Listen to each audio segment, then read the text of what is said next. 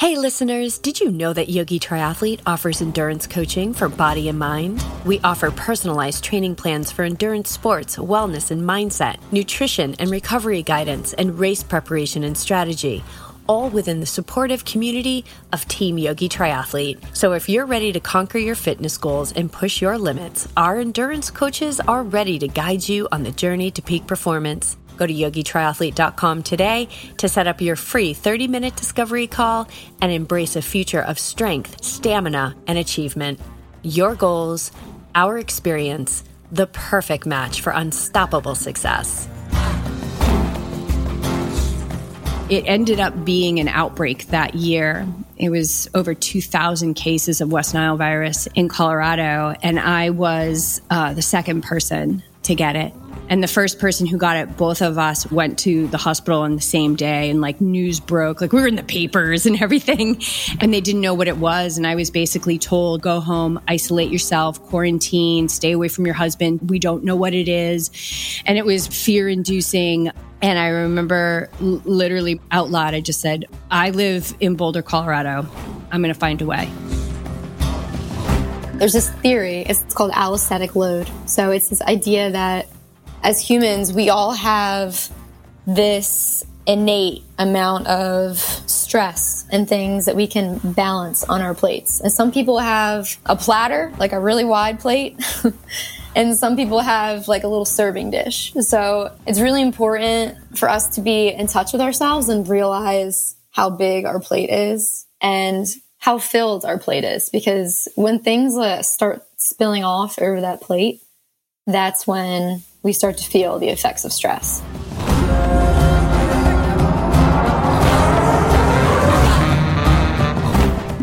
Welcome to the Yogi Triathlete podcast and the first in a series of conversations dedicated to women's wellness.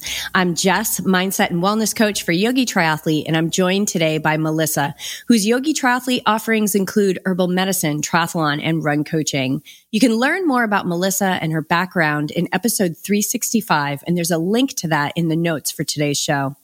So Unbeknownst to either of us, we were both contemplating how to use our experience and knowledge to better serve women in endurance sports.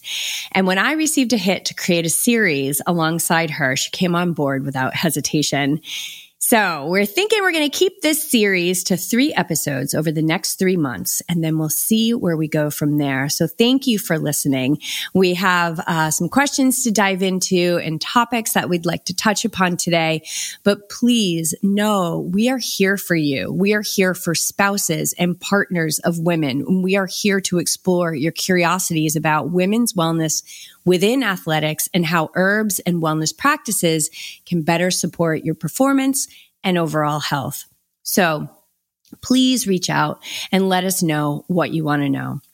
That said, Melissa, welcome to our show. Thank you, Jess. It's great to be back.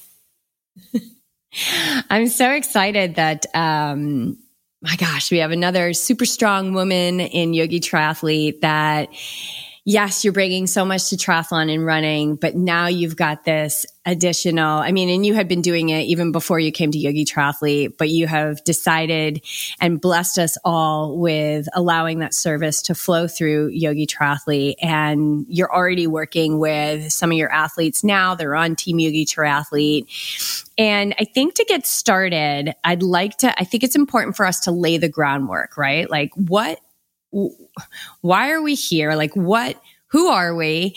And give a little bit of background. We'll start with you. Give a little bit of background on yourself. Like what brought you to natural medicine and what do you feel within, you know, herbal medicine and natural medicines that is like your area of like that really, mm, like really speaks to you? Definitely. Yeah. I fell into herbal medicine not by mistake, but it really, it came to me. So during COVID, I was furloughed from work for three months. So it was a very exploratory period for me. It's actually when I fell into my love for triathlon as well. So it's, it's funny that they kind of played together during that time period. But one of my close friends who I still work with today for her final project, she was assigned to do herbal consults. So I think she had to meet with 10 people or so. But she had lightly mentioned it to me. I had just met her. And I was like, yeah, absolutely. I'd love to get into that and see if you can help me with some of the things I'm dealing with. So um, during our consult, it was uh, like a July afternoon. We're sitting outside, and she has all these plants in the back deck. And um, it was just like one of those moments during the console. We were going back and forth. I was super into it.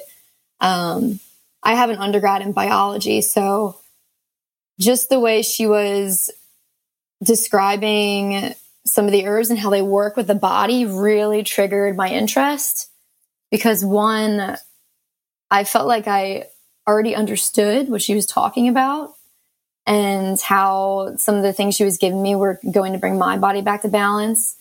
And it just seemed familiar at the start. It was like this feeling of of um, something that I had already not been working with before, but something that seamlessly fell into place with my life. So I think we had the consult, and maybe two weeks later, I enrolled in the same master's program. It was it was a non hesitation type thing. Um, but yeah, I graduated a few months ago, and I've been working with quite a few people now, and it's something I really enjoy. It comes natural to me, and um, I love it because it's it's something that you can also connect to modern medicine as well. Like I myself have had um, a couple of health hiccups, and I greatly appreciate the science and knowledge of modern medicine. But I think there's a lot of places, especially um, some chronic illness and just general things that people deal with day in and day out, where herbal medicine can support the body's natural healing process. So instead of putting a band aid on something or um, fixing it, it's supporting our own natural healing. What about herbal medicine? Like, do you feel is within it the thing that really draws you? Like I, I want to say like your area of expertise but I, i'm not i'm not really loving that word. As far as like i don't know if it's a population of people that you want to work with. I don't know if it's like a certain type of herb or plant. Like what's the thing that calls you the most? Two things. So first one came to me right off the bat. There's a category of herbs called adaptogens. And this is something that's been studied for thousands of years, but it's really been taking off more recently. So you'll hear some popular herbs right now are ashwagandha and rhodiola root. Like they're all the rage because they bring balance and equilibrium to the body when we're under stress. So my whole niche area and what I've spent a lot of time working with people on is incorporating herbal adaptogens into their training cycles. So these herbs, they generally grow in these super harsh, tough environments. So, uh, like rhodiola root, for example, it grows in the tundra above tree line. And the whole idea here is we're ingesting these herbs with these tendencies for hardiness and strong phytochemicals that make them strong. So when we take them on ourselves, they allow us to move through life stresses, um, whether they're physical, uh, mental, even social stresses. They allow us to kind of move through those times with some more grace and um, allow our nervous systems to bounce back more efficiently. So if you apply that to, let's say, a three week training block for a race, it allows, let's say, during that recovery week after those three weeks for our body to really absorb the fitness and just to go through into training much stronger and um, more adaptable. It's so interesting that they're called adaptogens and they help us, you know, adapt to to life and life stresses. So you have this really specific education in herbal medicine um, oh, I have one follow up question that I thought of. If you're open to sharing, what was the initial thing that your friend was treating you for with the herbs? Mm. I had a very uneasy stomach, like a fluttery stomach, or sometimes um, I wasn't using the bathroom regularly, or I'd have like a sour feeling in my stomach from anxiety. And this is so ironic because the plant that she had me taking was lemon balm. And the botanical name for lemon balm is Melissa officinalis. So I was I was cracking up at this herb, and I still rely on it daily. It helps me so much. Um, I just remember the second thing I wanted to mention was I've had such a huge draw on women's wellness the past six months or so. So I've been doing a lot for myself, just in balancing my cycle and um, balancing my hormones as well. So I've kind of like gone headfirst into that since I've graduated. Now that I have some extra time, and um, there's a lot of passion and calling there too. All right. And just for reference, I am 51, a few months away from being 52. How old are you? 31. 31. Okay. So I, I this is another piece of this this podcast series that I'm loving because um, there's 20 years span between the two of us, and I've I've lived the 30s and I've lived the 40s, and then I hit the 50s, and I was like, I mean, quite frankly, like, what the fuck? like, what the fuck? holy shit! And I think that through the holy shit um, of turning 50 oh, it was really strange age. It was just for me, it was just a very interesting decade to step into, both positive and, and negative, I guess. But it really, I quickly grabbed onto this goal of aging gracefully.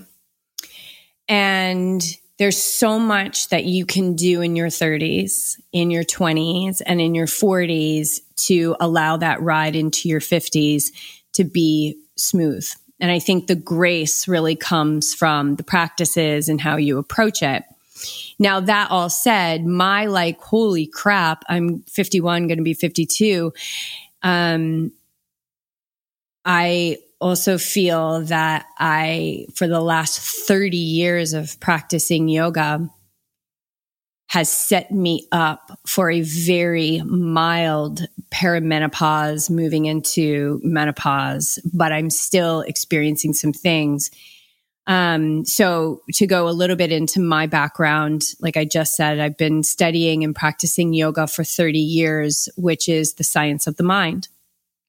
And yoga has a sister science, which is Ayurveda. And Ayurveda is the uh, science of life and it's the path to optimal health.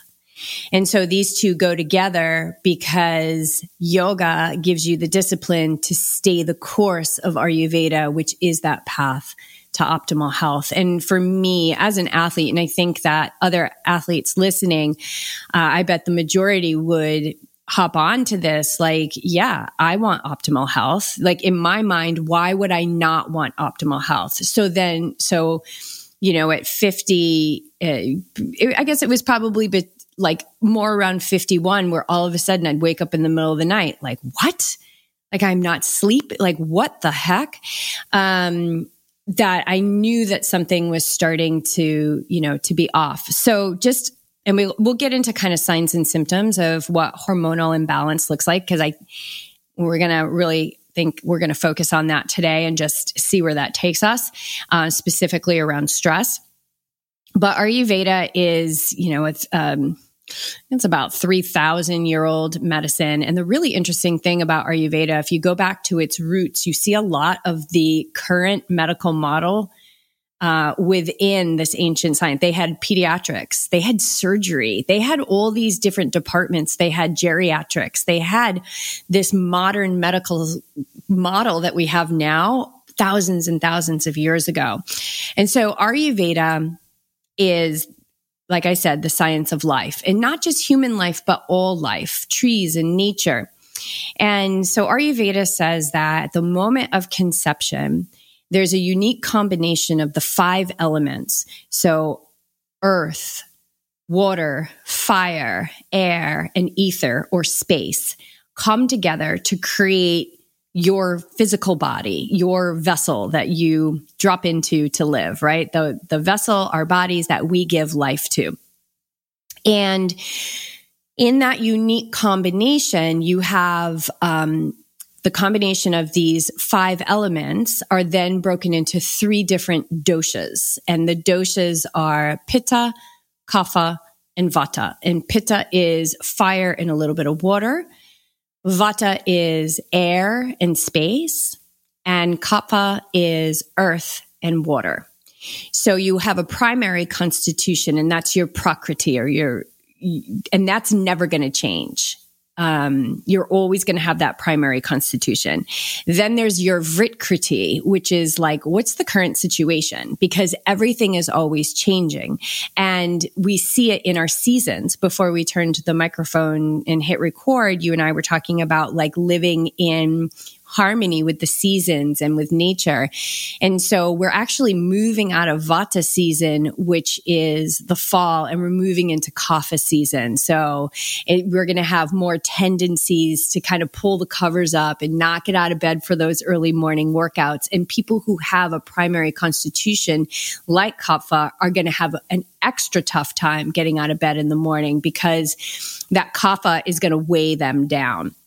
Because if you think about earth and water, when kapha begins to get um, imbalanced, that makes mud. Vata season is that fall season where things are drying out and there's no water in the Vata constitution. It's air and space. And there's a lot of wind and there's a lot of change and leaves are falling and we're moving into winter from summer. And then, of course, summertime is Pitta season. And so if you have a Pitta fire constitution, then you may experience more inflammatory issues in your body or even in your mind. You may get like really really hot. You may just be like, "Oh my god, I can't be out in the, you know, in the heat of the in the heat of the day." So there's there's so much. It's such a complex science, but that's kind of your basics. And through herbs, through primary practices of meditation and yoga, and lifestyle, we are able to, like you said, put that body into a place where the natural healing mechanisms to, can come back into force and we can find balance again. Because when the body is in balance, then there's no imbalance. There's absence of disease. And that's what we're looking for when we're talking about, um, you know, working with herbs, working with wellness practices to help our bodies get into line. And you touched upon Western medicine. And yeah, if I fall down the stairs and break my leg, I'm probably not going to be able to just meditate that away. I'm going to go to the hospital. And so, how wonderful of a time it is to be alive that we have all the modern technology for really incredible acute care and um, and then also these sciences and these natural medicines, meaning non-pharmaceutical medicines that can support the body's natural healing mechanism. So really, we have it all um, right now. So that's kind of like um, a little bit about where I'm coming from, but then coming to natural medicine came through West Nile virus when I was um, 30 years old and I had I guess I was 31 actually. And so 20 years ago, I, I absolutely know the night that I got it. I, I was in Boulder, Colorado, and our neighbor had uh, she had just broken up with her girlfriend, and she was so distraught. And we lived in Boulder up. We backed up to these trails, and I was outside with her with my dog, and she was so distraught. And I was talking to her, and she was reading me this like really long letter that she was going to send her girlfriend, and she was and I remember being bit by mosquitoes that night. And it was so strange because we didn't really have a lot of mosquitoes in Colorado. I don't know if that's changed, right? Like everything's always changing. And, um, and it was like exactly 10 days later, I woke up in the morning and I had red spots on my like right in my core, like in my trunk, on my belly. And within a couple hours, it had gone up to my chest and wrapped around my whole body. And I knew enough at that point to realize there was something inside that needed to get out. And so um, I went to I went to, you know, emergency care and, um, it what it ended up being an outbreak that year. It was over 2000 cases of West Nile virus in, in Colorado. And I was, uh, the second person to get it. And the first person who got it, both of us went to like basically went to the hospital on the same day and like news broke like we were in the papers and everything. And um and they didn't know what it was. And i was basically told you know go home isolate yourself quarantine stay away from your husband. Don't go we don't know what it is. And it was really uh, it was fear inducing um the doctors were a little panicked. Um i heard them talking. I was outside i was inside the exam room and they were outside the exam room and i heard them talking and and they were talking about death. And i I just couldn't believe it at 31 years old. I mean, I had just, I had just gotten married. I was just starting my life. I felt like, and, um, and, and I remember driving down, if anybody lives in Boulder, they know this road. I was driving down 9th Street in Boulder. And um, they had given me prescriptions, antibiotics. And I remember BJ called me and he said, Did you did you get your prescription yet? And I'm kind of fast forwarding the story. There's a lot of details here, but these are the important points. And he said, Did you get that prescription yet? And I said, No. He goes, Don't get it. And this is obviously like before HIPAA, but he's like, The doctor just called you. Don't, you have West Nile virus. And I was like, What? Like, who has West Nile virus? And he's like, You have it. And um, they were like, don't take the antibiotics because it's going to weaken your immune system. And your immune system is basically the only thing that's going to get you to survive. And I was like, all right, well, I'm strong. Like, I have a strong immune system. I'm going to be okay. And I remember getting off the phone and I remember l- literally my, I out loud, I just said, fuck that. I live in Boulder, Colorado. I'm going to find a way. And a friend of mine was going to homeopathy school and uh, I worked with her at the massage college. I was working at the massage college at the time, and I went into her house, and she was in school, and I said I have West Nile virus, and they don't have a cure, and they don't know if I'm going to die, and they said I might get paralyzed, and she just laughed, and she was like, "Ah, of course there's a cure. You're going to be fine. You're going to be fine." And she put me on a remedy of belladonna and within 48 hours, I started to get my energy back. I had encephalitis, like swelling of the brain. It was really, really painful. That started to come back. I had a lot of pain through my central nervous system, um, through like my spine. That all started to dissipate. And then I started to seek uh, treatment at the acupuncture college. And those two things, I mean, they just transformed everything about my belief in the body's ability to heal and how I seek um, my my own health. So that's in short what brought me to uh, to this. I love that. I would have had you all hopped up on some immune supporting herbs, all the mm. mushrooms, mm. echinacea, even like strengthening your your liver, um, dandelion root. Yeah, that's beautiful, and that's amazing that you were able to just walk into your friend and she had immediate belief in in restoring you by supporting yeah. it. Sounds like your body's like we're talking about natural processes there.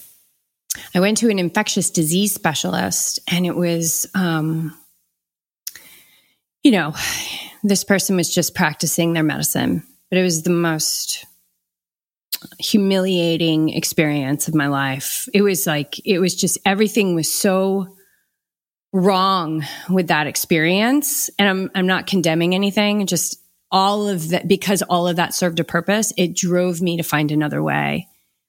And there's, there is another way and there's so many ways. Um, and then I do remember in acupuncture being on herbs. They put me on some herbs.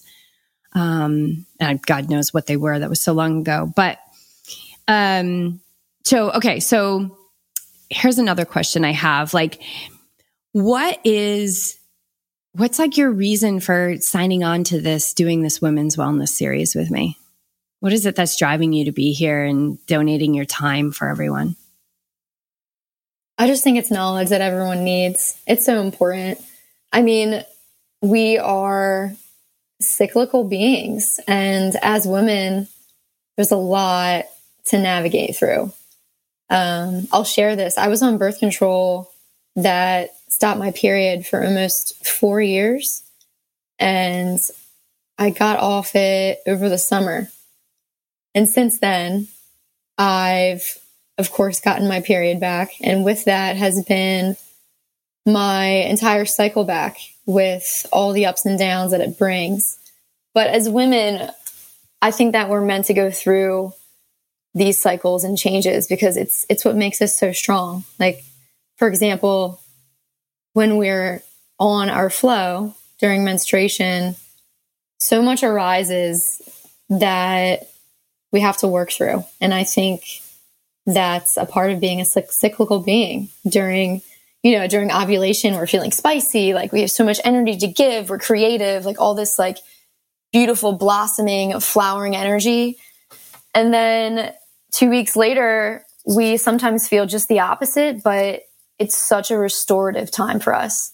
And i just want to share with women one that it's okay to go through that. Like as women we're supposed to. And two we can go through these cycles in a much more balanced state if we take action while we're young to like you mentioned um, kind of lessen some of the symptoms that come about with menopause. And then same thing just in our monthly cycle we can be doing so much to avoid um, some of those pms symptoms and, and menstrual symptoms as well yeah. And, you know, for me, being here and, and being inspired to create this series is all about assisting people, whether they're in their 40s or 50s or 20s or 30s who are listening to this, that there is a way to enter into, um, after we turn 50, we're starting to enter into our Vata stage of life. So we have our Kapha stage of life in our early, it's very nurturing, right? We're learning a lot.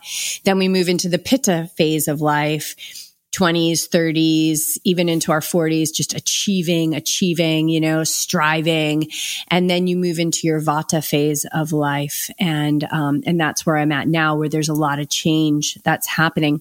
And so, whatever I can do, I will share. Whatever anybody wants me to share, I'm a wide open book um, about being able to reach this phase of life with as much prep as possible. And I had no idea that I have spent the last 30 years of my life prepping for this. I had no idea because nobody tells you this. You hear about it and you just think like that's, you don't even consider it because it's so far away. And no one told me that in my 20s and 30s, you know, I was already prepping myself and perhaps I could have done a better job. I don't know. I think you can always do a better job. But I feel so incredibly grateful for the practices that I started so long ago because they have set me up for a really graceful transition in this huge time of change.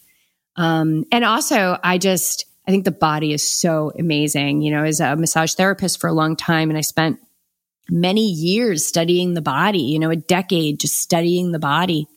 And that kind of leads me into our first topic, which is stress. Um, and the first time I really started to learn about stress was when I was studying the body in in massage school, and I used to tell my clients like you know stress it's not a if it will kill you it's a when it will kill you because it's just so devastating what happens um, to the body when we are under, we're going to be under stress. But if we don't have, you know, the herbal support or the practices to navigate stress in a way where we can return back to that homeostasis, there's going to be, you know, rapid aging. There's going to be deterioration of our health and well-being, mental and physical overall. So let's uh let's dive into let's dive into stress. Um, and one of the things that you had sent me was the effects of stress on hormone balance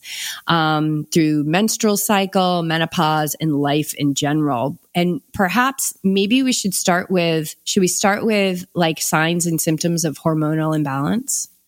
Yeah, definitely. Um, I would say signs of hormone imbalance would be if you menstrual phase or not, if you are severely fatigued, that's the number one red red flag for me. Digestive issues, uh, brain fog is a is a really big one, and just kind of like feeling like you're lacking vitality. That would be a sign of hormone imbalance. Yeah. Um, unexplained weight loss or weight gain, uh, anxiety, insomnia, um, irregularity, right? In your, in your cycle, in your periods, um, changes in appetite, digestion. Mm, digestion, such a big one. Ayurveda is all about healthy digestion because so much of our immune system is sitting right in our gut. Um, okay. So let's talk about why don't you just start going on uh, on stress and how it affects hormonal balance? We all have. There's this theory. It's it's an actual. It's something that we learned probably in high school. It's called allostatic load. So it's this idea that as humans, we all have this innate amount of stress and things that we can balance on our plates. And some people have a platter, like a really wide plate. and some people have like a little serving dish. So it's really important for us to be in touch with ourselves and realize how big our plate is and how filled our plate is. Because when things uh, start spilling off over that plate, that's when we start to feel the effects of stress. So stress directly has an effect on a hormone called cortisol which is a part of the endocrine system. Cortisol is definitely not a bad thing. It's it's what gets you out of bed in the morning. It's what drives you forward. Um, and we have healthy ups and downs of cortisol throughout our day. But when there's an extended cortisol release from a prolonged stress time, that can have definitely some major effects on our endocrine system. So, for example, it will actually decrease GnRH, which an example of that would be estrogen. So, when we have lack of estrogen in the body, that leads to more intense periods, um, more intense menopausal symptoms, hot flashes, infertility. We have so many people that are stressed out trying to get pregnant and struggling. And you'll find that as soon as people let go of that and um, let go of the timeline, lose that stress response, they end up getting pregnant. So just a lot of imbalances come about from from loading yourself up with too many things. And correct me if I'm wrong. I remember this from massage school when we were learning about the endocrine system that the hormonal system, which is essentially like our endocrine system, right? That's our hormonal system. Is that correct? Mm-hmm. Yes, that's yeah. correct. Okay that they all work off of one another. There, actually, I remember like we were breaking down just like the structure of it all, and like there's the way that they bind. There's like it's very specific and very intelligent. I can't, I can't even remember, so I'm not even going to be able to speak to it intelligently. But what I was getting at is, so if they're all working off of one another, if one thing's off, everything's off. 100%. Yeah. So you can't, you can't just be going through life like hell on wheels and, you know, just enduring all this stress. And this is, this is our greatest gift and our biggest enemy as endurance athletes. We can endure. And so self awareness goes a long way. Knowing when, you know, when it's, we're getting right to the edge of the cliff you know, and, and having that willpower to pull ourselves back, to engage in something, to seek help through, um, you know, a health and wellness practitioner like yourself to help get ourselves back online because it's not sustainable and eventually the body will burn out. So if we're talking about cortisol being high, you know, everything else is affected in the body. And so what do hormones do? Like, what are they regulating? What are they doing for us in the body? I would say hormones are chemical messengers that keep our endocrine glands in balance. So, like you said, it's it's complicated because hormones they stimulate other hormones. That's one of their main functions, but um, they're really they keep our body in balance, like right down to even our blood pressure is controlled by hormones. So we're talking about the hormones that we can feel, but there's so much more that goes on in the body that's also controlled by hormones as well. And we see a lot of like hypothyroid and hyperthyroid. And, um, you know, I've, I've, I've worked with somebody who, uh, had been diagnosed with Hashimoto's and, you know, we, we worked with that through, um, diet, through high vibrational foods, balanced diet, um, parasympathetic inducing practices like yoga nidra and gentle yoga meditation. And then they also sought the assistance of an acupuncturist and herbs. And it was so interesting because the western model says you know you're going to have this forever and when this person went back to the doctor and there was no signs of it whatsoever, they said, well, there's no signs of it, but you still have it. And this person was like, okay, you know, like want to respect you and, and your medicine. And I get it. But through maintaining their diet, through they're still seeking acupuncture, parasympathetic stimulating practices, they're healthy and they're doing so well. And so, again, just a message that everybody is so unique. But if anything that we're saying like resonates, um, it's so worth it just to to reach out and maybe it's not us, maybe it's someone we can direct you to. That there are there are ways that our body is so intelligent and its baseline is homeostasis, and it's always trying to get back there, always trying to get back there. And to add on to that, Jess, diet is everything in balancing your hormones. We need micronutrients to make our hormones. Like a, a great example of that would be uh, magnesium and iron. So if we're lacking just those two basic nutrients, there's a lot of hormone balance imbalance that could come up as a result of that. And then the other thing I thought of just hearing that story um, was balancing the liver. So, like for example, someone with thyroid issues would want to seek herbal medicine or eat healthy to balance their liver because it's actually a site that's involved in converting T4, which is the inactive um, thyroid hormone, to T3, which is active. So it sounds like you may have done some some liver balancing with that patient.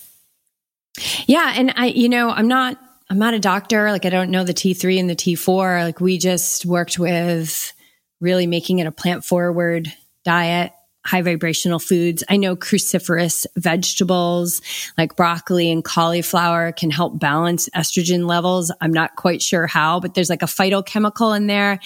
It's, I don't know how to pronounce it. Phytoestrogens. Yeah, and it it promotes the you know balancing of of estrogen and the hormones. Um, protein rich foods they're important because they provide the body with building blocks um, needed to make hormones, right? The amino acids, and I know that you know, once you get to be my age, I I keep hearing this repeatedly, so I just jumped on board with it, and I it's I think it's helping is just I have incorporated more protein into my diet because I want to keep my skeletal muscle nice and healthy. Um, so I eat a plant based diet um, and I love tofu. So I've been having tofu, but I've also been having split mung bean um, with basmati rice and split mung bean, super high protein bean, but it's also really easy on digestion and combined with basmati rice, very easy on digestion because sometimes if people start to bean up, you know, just start like eating a bunch of beans or nuts, um, you know, it might be too much. And, you know, with Ayurveda, it's like just because broccoli is good for me and broccoli is good, it might not be good for everyone, meaning it may cause digestive issues. And so knowing your dosha, if that interests you, you can go to Banyan Botanicals and you can create an account there and you'll take two tests. You'll take the first test will give you your primary constitution. Be as honest as possible without overthinking because this is I've come up against that barrier um, with athletes before. They're just overthinking it way too much, um, and then you take a and that will give you your Prakriti, that primary constitution. And then you take it again based on like the last couple of weeks or 30 days, and that will show you what's your current situation. And then through food, through, you know, yoga, meditation, herbs, things like that, you can help to bring the uh, elevated doshas back down. So then again, your body is moving into a state where there's absence of disease. And a long time ago, I watched this documentary called The Gerson Method. Um, Gerson, Charlotte, I think your name is Charlotte Gerson. And they were talking about, a, um, it was about cancer primarily. And they have a, I think they have a center here in San Diego, or they might have even have had to move it to Mexico because it was so effective. But it was treating, um, cancer patients and really like with high vibrational like foods and juices and things like that. But I the biggest takeaway I took from that was she was saying the thing about the body is that when one thing heals, everything heals. That we don't selectively heal, you know, and that's why so many times, and maybe athletes can relate to this. It's like your calf is sore, but if you really go to like a, a practitioner that knows their stuff, they're probably going to work your right shoulder or your neck or your right hip. And then all of a sudden your calf is going to feel better because, you know, we're just one big piece. And that goes for our muscular system, our skeletal system, and of course our internal organs and our hormonal system as well. That, you know, when one thing heals, everything heals. Uh, so specifically, continuing with this, uh, this topic of stress. So foods, huge. Um, any other foods that you that um, you recommend for like hormone balance? First thing I think of is foods that are rich in. I mentioned this before: iron and magnesium. So, for me, an example of that would be um, hemp seeds, chia seeds. You mentioned before beans, any kind of dark leafy vegetable, kale, broccoli, all that good stuff. And I think if we can just honestly eat as green as possible, that will have huge benefits. And there are herbs too that you can take that are super uh, nutrient dense. One of them, people find this shocking, is is stinging nettle. Has such a strong chlorophyll content. Um, and iron content as well. So super important for women who are menstruating. After your cycle, you might want to take some nettle to kind of build back that iron. Um, and then some other herbs. Alfalfa is a great one. You can buy alfalfa um, powdered and just kind of add it into your smoothie, but it smells beautiful and there's just a lot of uh, strong nutrients that you can get mm. taking that in. All right. So effects of stress. Um, have we covered like through the menstrual cycle, how it affects it? Yeah.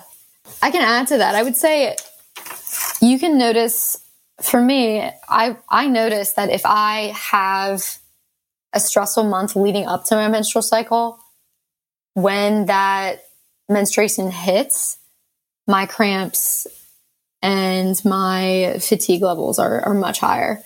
So, like you mentioned earlier, anything you can do to balance your nervous system um, from a state of meditation or yoga nidras, getting enough sleep, prioritizing your diet. And I would also recommend a few herbs as well. So the women that I work with, one one specific herb is red raspberry leaf. So you'll find this herb on a lot of labor teas just because of how um, nutritional it is for women that are trying to get pregnant. But it's really an herb that you can benefit from taking all month long. So I'll have my clients take that um, pretty much throughout the month. It also has a high iron content too, like the nettle. And then um, herbs specifically for lowering stress would be some of the ones I talked about before. Um, lemon balm is a great one. There's a whole category of herbs called nervines. We don't have to get too detailed into this because I know we have three parts to talk about, but um, simple things like drinking herbal teas before bed. So one that I drink, it has an herb called skullcap, which um, really benefits my sleep. The lemon balm, lavender, and then a strong nervine to help relieve anxiety and stress is milky oats. So yeah, the the list definitely could go on, but there's a lot you can do. The, the, list is so big. Like before I go to sleep at night, I do um, like a warm sesame oil massage on my feet, and it doesn't take long. Um, and then I just put socks on, and that's a nice warming practice, especially in. Um, in the winter season. And then I'll take, I have some really beautiful, just organic lavender oil and I'll put a couple drops on my temple, one right in the center of my forehead. And then like on, um, on the glands in my neck and at the base of my head. And I'll put a little bit on my pillow too. Um, I've also been taking, um, and maybe we should move on into the menopause section, but I've been taking a couple ashwagandhas before I go to sleep at night. I have slept my, I slept 50 years of my life like the dead. like eight hours a night, 12 hours a night, 10 hours a night, never had trouble with sleep. And I wouldn't even say that I would consider it trouble with sleep because my mindset around sleep uh, is something that I changed years ago because I realized that I was very attached to like how many hours I was getting and it was actually stressing me out. So perhaps that's a, a topic for another day of how I did that. But that was I did that in my 30s and that has paid dividends, changing my relationship to what I how like how many hours of sleep that I get. And boy is it set me up for very stressful um experiences in my 50s with I'm assuming that's hormone imbalance. Like my hormones are kind of all over the place because I'll, I'll wake up and I'm like I'm up. I'm like, all right, I'm up.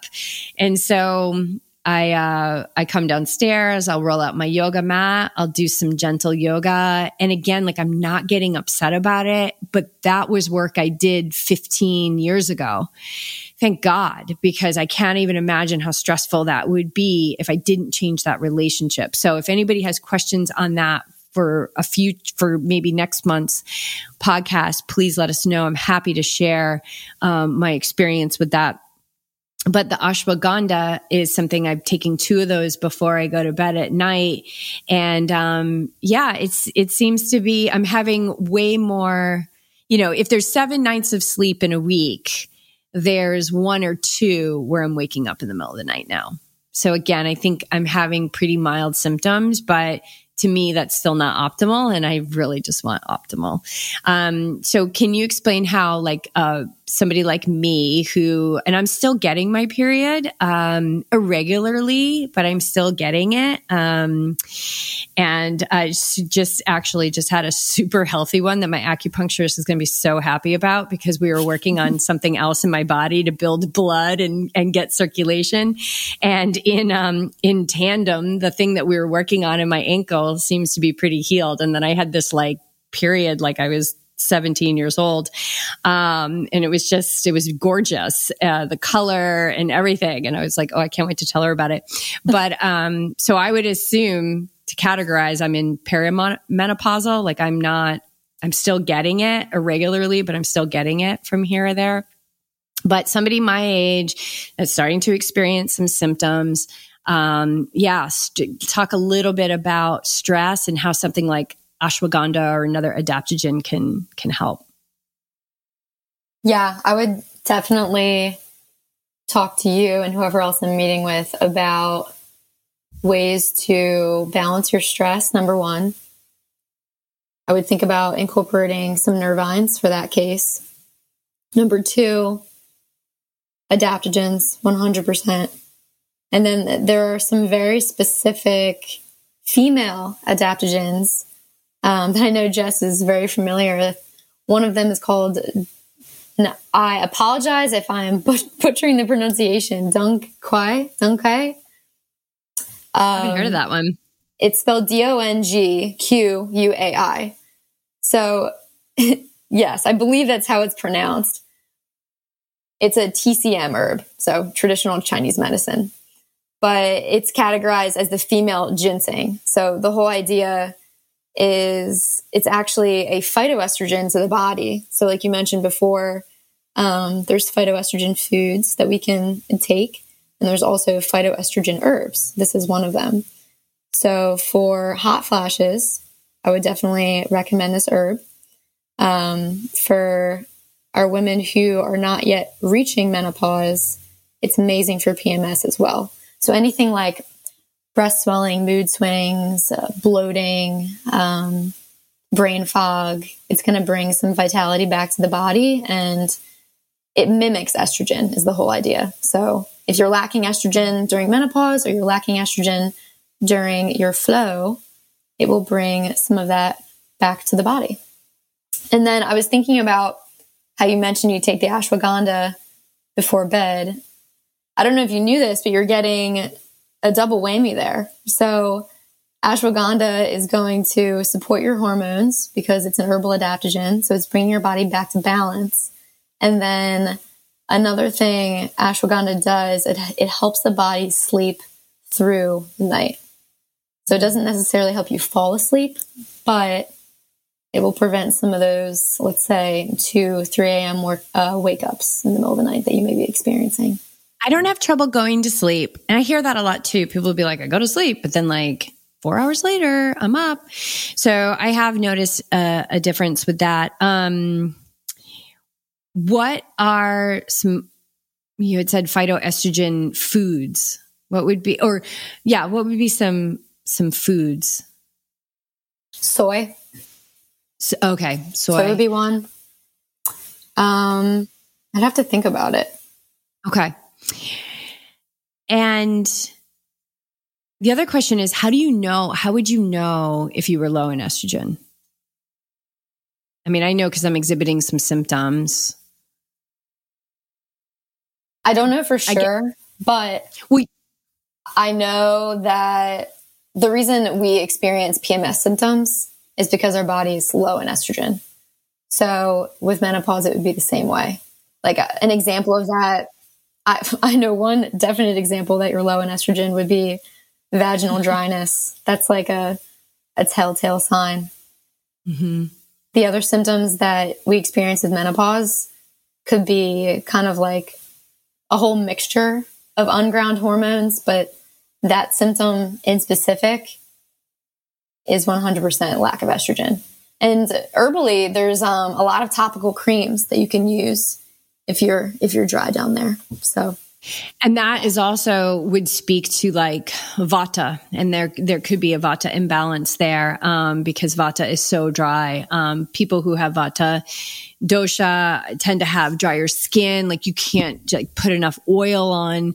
Um, and so that that could be there could be an imbalance there. Um, but again, like really really supportive of you know your medicine is herbs are such a big part of ayurvedic medicine as well.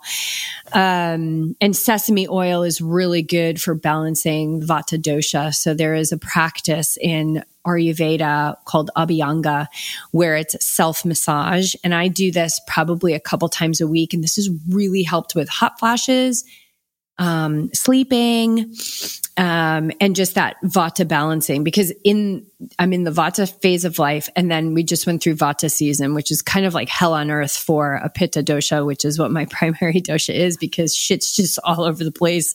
Stuff is blowing, you know, things are drying out, and um, so you want to keep your eye on those types of symptoms. So I take um, in the summertime it's coconut oil, but in the fall and in the wintertime it's sesame oil, and it's just this really beautiful act of self care and in self love. And I've, I've actually worked with some clients that just aren't there yet. They're like, I can't do it. I can't do it. I can't, I can't like, can't massage myself. I can't feel my body like that. And that's okay. Like there's, there's other things that we can, there's some stepping stones we can go. Um, maybe you could just do your feet I think being a massage therapist for a long time and, you know, I just love it. And I've always done that, like full body massage, but a couple times a week, I'm just in the bathroom with some warm sesame oil. I start with my feet. You do all your major joints and just, um, you know, through like through your armpits into like your breasts and, and moving all of that beautiful lymph. And, um, then I do coconut oil in the hair and then I'll take a hot, hot shower and steam it all up. So it's, um, and if you have a, I don't have a bathtub, but if you have a bathtub, getting into a nice, hot, steamy bath is a really wonderful way to, um, help the body uh, come into balance, get that vata dosha down a little bit. Man, I might have to hop in the tub after this. That sounds so amazing. Yeah. And, I, and you want to do I it nice, it warming but don't do in the wintertime coconuts too it's coconut is um kapha aggravating. It's elevating. So you don't want that. You want the sesame oil in the wintertime. Coconut oil in your hair is great. Uh, and then in the summertime i'll do coconut because coconut is very cooling. But in the wintertime we don't want to use coconut. It's too cooling. It's already cold. And you don't want to elevate that kapha dosha too much. So summertime is coconut and fall and and into the winter, early spring, we use sesame oil. And I just get an organic sesame oil from whatever, Sprouts, Whole Foods in a glass container and I and I use that. Um Wow, we had a whole list of topics. We haven't gone very far. real, real quick, there's a lot of grounding teas you can take too for vata imbalance. Um, mm. Turmeric tea mixed with some ginger. Ex- it's funny, the teas that ground us are the root teas. No surprise there. So licorice mm-hmm. is another one combined with some cardamom. Um, I love thinking about these teas because they all like just have this uh, kind of like grounding, earthy, rich color and smell when you're drinking them. So I think relationshiply, like when you're drinking the tea, yes, you're tasting it and it's having a direct effect on your body, but like just the whole um, kind of like sacred act of smelling the tea and holding the tea, like that's that's grounding on its own. Yeah, it, you know, we were before we started this podcast, we were like, I don't even know if we're going to get through the first topic, and we didn't. I mean, we're no. we're still talking about stress and hormonal balance, um, and so we're gonna we're gonna leave it here. And um, I hope you listeners were able to pull away some notes, some curiosities. Please let us know how we can be better for you. How can we? Um, you know, bring your questions and your curiosities to this community because if you have the question, somebody else has the question too. And there's nothing off the table. We've talked about periods and vaginal dryness and oh my God, my poor podcast producer, John. Hang in there, John. Um, and this is just the way it is. So um, there's nothing off the table here. But I thought one thing I, I, wanted to answer a question that was posted for us specifically, and then um, let's so let's start there. She wanted to. This is from Linda. Um, who wants to hear our thoughts on staying motivated in the winter and moving in gentle ways. She feels like hibernating. So this is exactly what I was talking about at the beginning of the show that we're in kapha season and knowing Linda, I think she probably has a lot of kapha. Um, and so this is real. The struggle is real here. Not everybody has like a ton of fire to be like, I'm going to win the day every day. And that's okay. You, you don't have to. I do think knowing your constitution, if you're interested in that, is super important. Um, and then we can answer your questions more specifically as well. But um, I'm going to hand this over to you, Melissa, since you are a triathlon and running coach and you may be coming up to, with this with some of your athletes. But how about uh, staying motivated in winter uh, to get the body moving. And she's talking about gentle ways, um, which may not be exactly what a kapha needs. they might need a little bit of like uh, FTP and VO2 max. But um, so let's just take it general. Some thoughts on staying motivated instead of hibernating. I can definitely talk to this. It's something I'm coming up against, and I have athletes coming up against right now. Um, I know it's hard in the winter. We wake up we are in this nice warm bed and it's not like in the summer where you can just put on a tank top and shorts and go be in the the warmth and kind of get it going. So one thing I do in the morning, I have I'm in my bike room right now doing this podcast, but I have this little space heater that I bring in and I have it on the floor. I just turn it on and I put music on. So I bring I bring my tea up in the morning. I'm drinking some dandelion tea right now because I feel like my liver needs some support. So I'll come up with my tea and I'll just stretch like very lightly, kind of wake my body up, um, give it what it needs, and then I'll get on the bike. And a lot of times I'll have a high intensity workout on the plan that day. I teach a um, cycling class Tuesday and Thursday. That's a build program.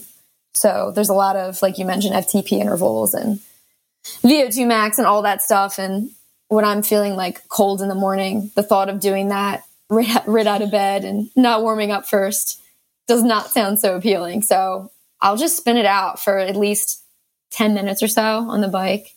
Um, sometimes I listen to a part of a podcast or maybe even a sermon just to kind of get my heart straight. And then once I'm centered, I'll move into the higher intensity stuff. But I, I found I'm much more welcome to the higher intensity exercise if I heat my body up first and take some time in the morning to um, nourish my soul before I before I put my head down and put in hard work. Yeah. Yeah, I, I love that. Um, you know, Beej and I get up very early in the morning. Sometimes I get up at four. Most of the times we're up at five. And like today, from and this is most days, like from five to six is like we do our medicine cards. I'm doing gua sha. That's a whole other amazing self care um, practice that I love on all my major joints to get circulation going. I use a gua sha tool and we roll out our mats. Um, so this is for you, Linda. Roll out your mat, cat cow, down dog, child's pose, little bit of plank to get some fire stoked, back to child's pose.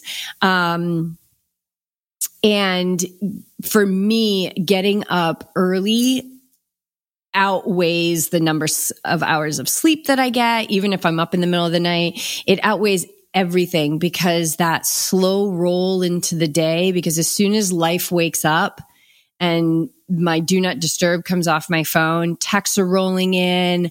I'm like, oh, I got to get podcast guests scheduled. I got, I've got clients today that I'm talking to. Oh, I've got to do QuickBooks. Like, there's a lot. I'm going in a lot of different directions throughout my day. So for me, you got to find out what your non-negotiable is. And for me, that quiet time in the morning and my poor husband, because he's just like, can I put the light on to go to the bathroom? You know, I'm like, dark and I've got like these bookmark lights and I have like some little twinkle lights. I'm like, that's it. Like, I don't want any more lights on because I just love that quiet time in the morning. It's so incredibly sacred. But I have found that rolling out the mat, and Linda and I are the same age, rolling out that mat and gently starting to move the body to wake the body up is is I think it's one of the most loving things that you can do.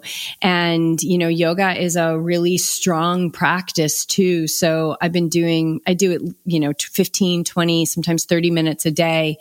And sometimes I'll do 10 in the morning, 20 at night or 10 and 10. It doesn't really matter. The time is like irrelevant. It's just um, there's so much about yoga and actually i'll leave the the audience today with I've got some yoga tips. I've got five different things that I wrote up here for hormone balance, but I'm just going to pick one. Um, uh, from the asana, which is the physical practice of yoga, and uh, cobra pose. So you can just Google Cobra pose, but basically why I love Cobra and I'll do Cobra. So you laying on my, I'm laying on my belly and my hands right under my shoulders and I'll kind of press up just a little bit and then I'll go back down. Maybe I'll do that a couple times and then I'll move my hands to like mid rib and then press up a little bit more when I'm ready, come back down and then I'll go right to the bottom of my ribs and press up and do like a really nice up dog. And that's massaging and stimulating the adrenal glands. And then it also stretches your neck and your throat so it can actually help and improve your thyroid function. So I'll, I'll leave that as kind of my, my wisdom tip of the day is just cobra pose. And if you're not familiar with it, I gave a little description, but just go ahead and, and Google it online it's a really great one. So yoga is really supports all the systems of the body, but that's one pose that you could do. Um, and Melissa, what what's one thing you'd want to leave women with today? Um, you know, some of your knowledge or a takeaway or a practice that they could engage with until we come together again next month. I'd say it's winter. Don't be afraid to slow down right now. Honor your body. Wake up early do some of the things Jess and I talked about. It's so important. Um, yeah, as mammals, this is our time to slow it down. It doesn't have to be super slow, like a like kapha kapha imbalance slow, but just healthfully slow.